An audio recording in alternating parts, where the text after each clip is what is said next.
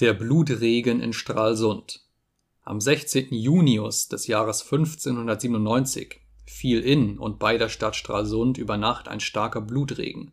Man fand am anderen Morgen, besonders in etlichen Gärten vor dem Frankentore, die Bäume, Kräuter, Laub und Gras mit dicken Blutstropfen bedeckt, und da, wo kein Gras gestanden, die Erde mit Blut besprengt und gefärbt.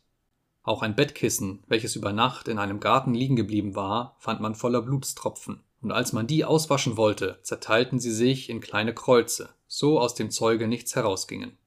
Das merkwürdigste aber war, dass die Fischer aus dem Grunde des Wassers Steine heraufzogen, auf denen Blutstropfen waren, die also nicht einmal von dem Wasser, darin sie gelegen, hatten können abgespült werden. Am 3. Juli desselben Jahres regnete es abermals Blut in Stralsund.